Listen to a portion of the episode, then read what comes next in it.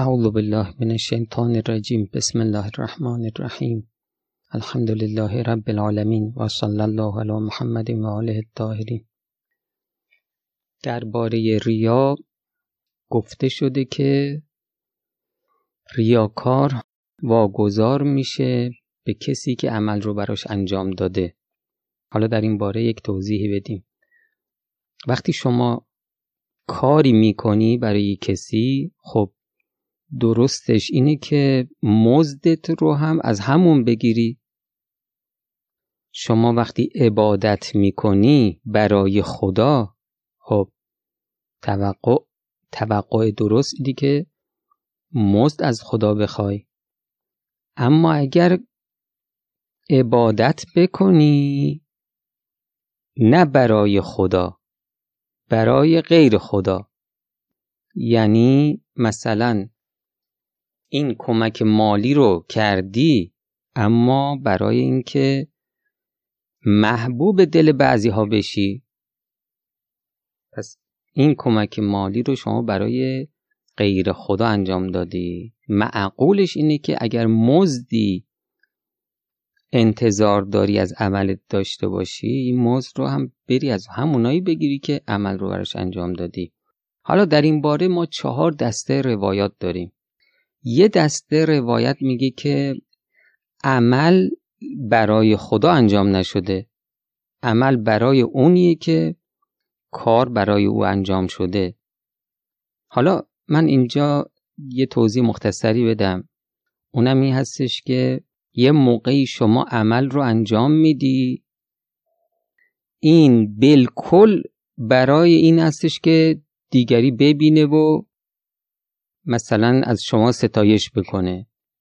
مثلا صدقه میدی تا همه بگن آدم خوبیه. همه اونایی که دیدن بگن آدم خوبی اما یه موقعی نه شما چون تکلیفته انجام میدی مثل نماز.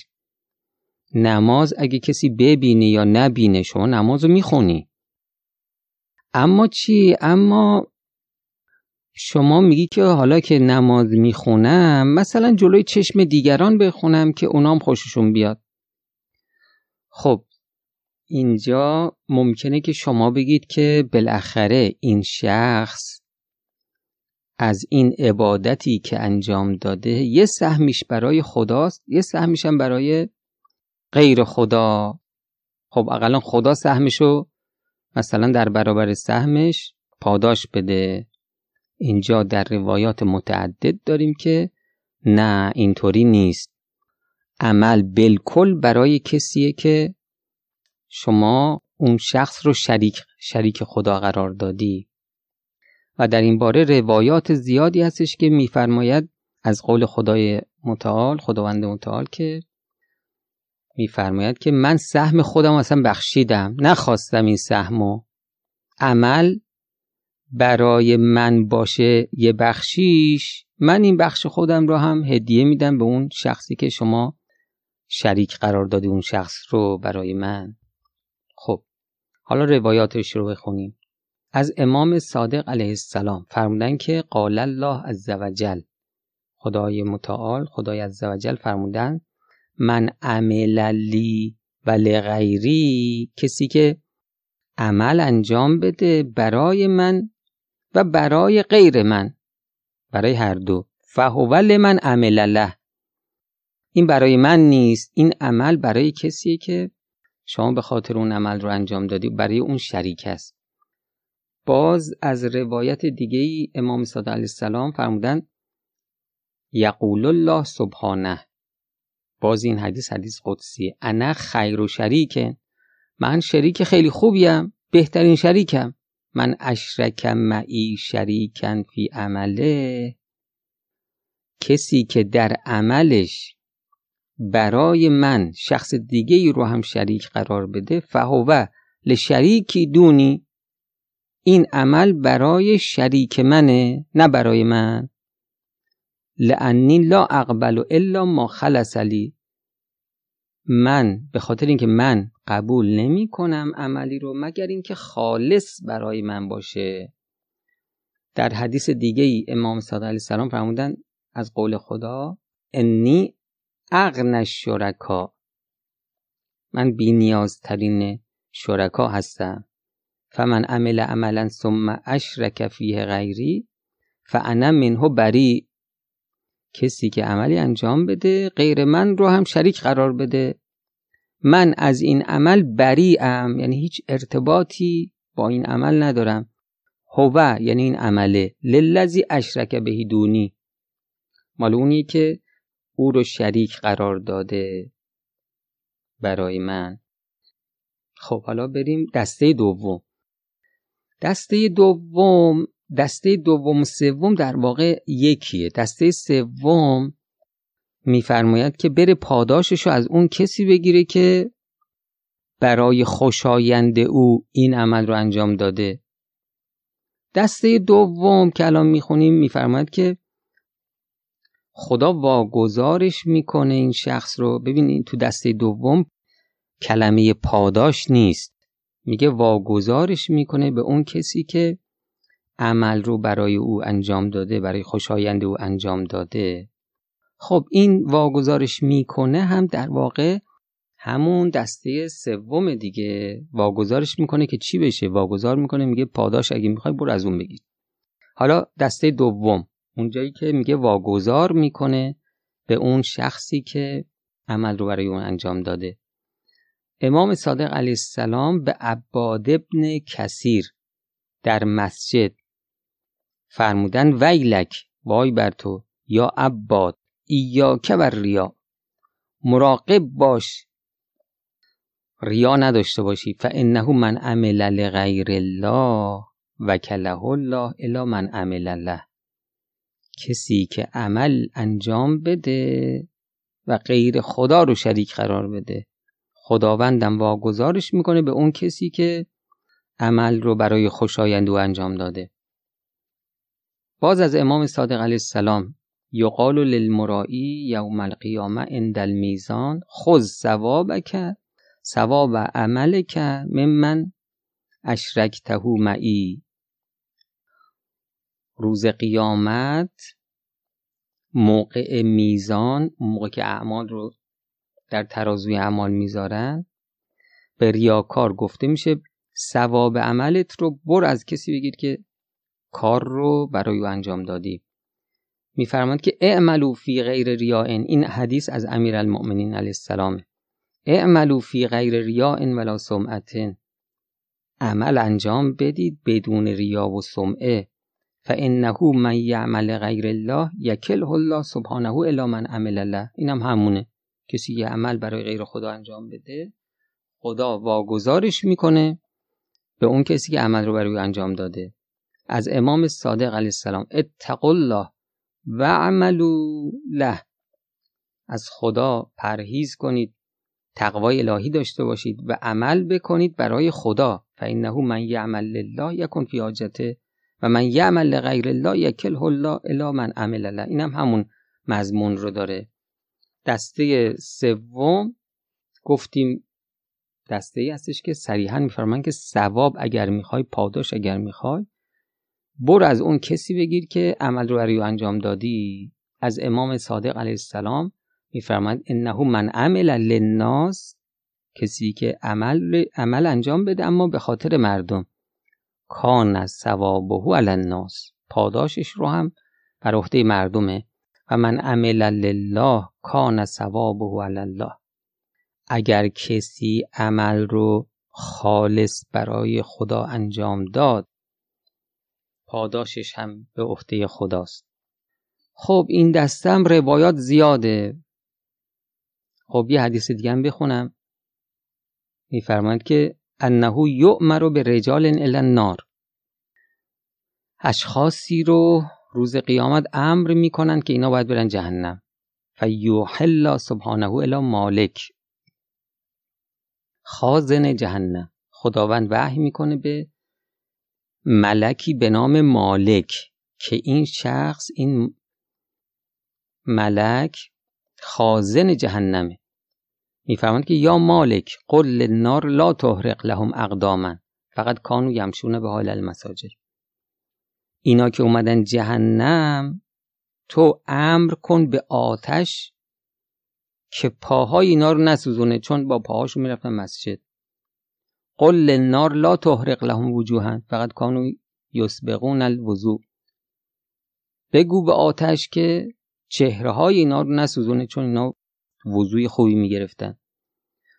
و قل النار لا تحرق لهم ایدی ایدیان دستاشون هم نسوزونه. چرا؟ چون اینا دستاشون رو بلند می‌کردن به سوی خدا برای دعا.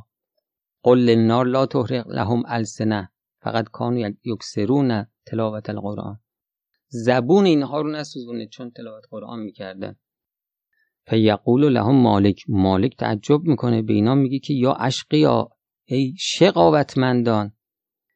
شما دیگه چه موجوداتی هستین؟ تو دنیا مگه چی کار می‌کردین که اومدید جهنم. خب؟ این دست و پا و اینها رو خدا میگه اینا رو عذاب نکنین. ولی جهنمی هستین.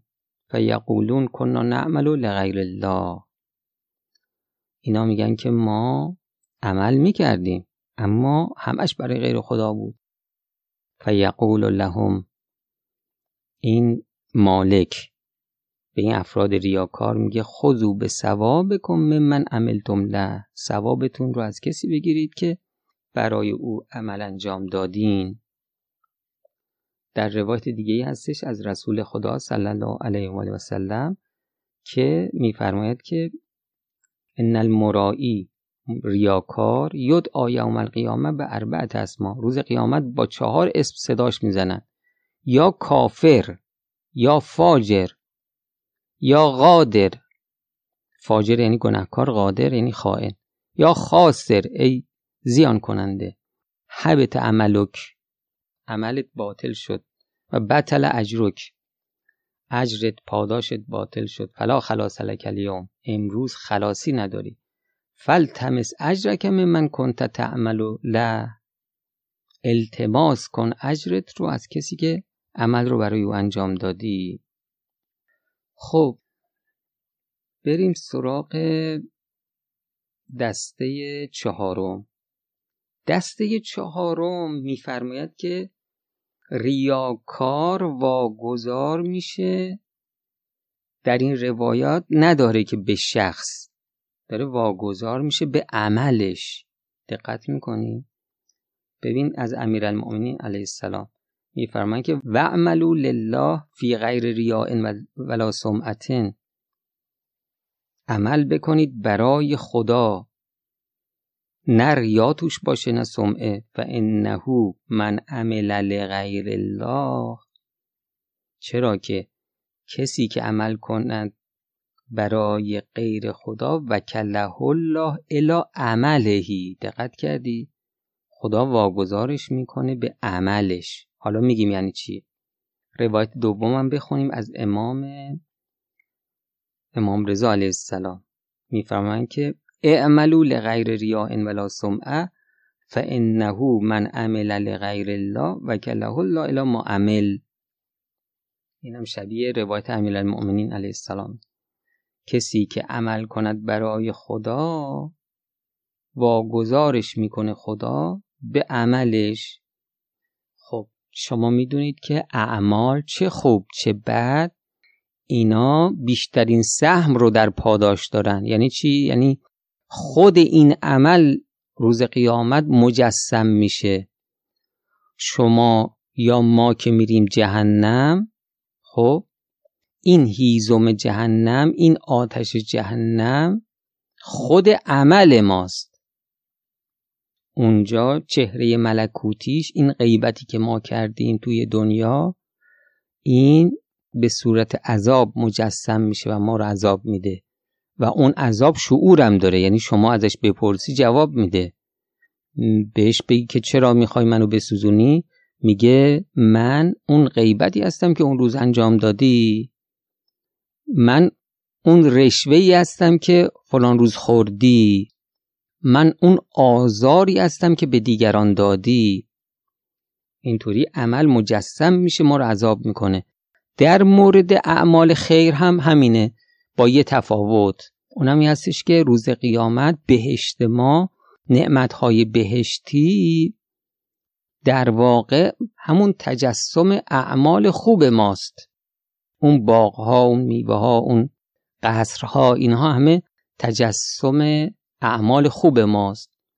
فرقش اینی که ما فقط با تجسم اعمال خوبمون متنعم نمیشیم. خدا هم اضافه می‌کنه. خدا به عذاب جهنم چیزی اضافه نمی‌کنه. عذاب جهنم نتیجه اعمال ماست بیشتر نیست. اما بهشت نتیجه اعمال خوب ماست و خدا خیلی هم بیشترش می‌کنه. خب حالا متوجه شدیم. ریاکار وقتی میفرماند که به عملش واگذار میشه یعنی این عمل تجسم ملکوتیش بسیار زشت و بسیار عذاب کننده است. واگذارش می‌کنه به عملش. میگه خب خودت این عمل رو انجام دادی. خودت این عذاب رو تولید کردی برای خودت. برو خودت از پخت خودتو بخور. بچش خب اینم اثر دیگری از آثار زشت ریا. و السلام علیکم و رحمت الله و برکاته.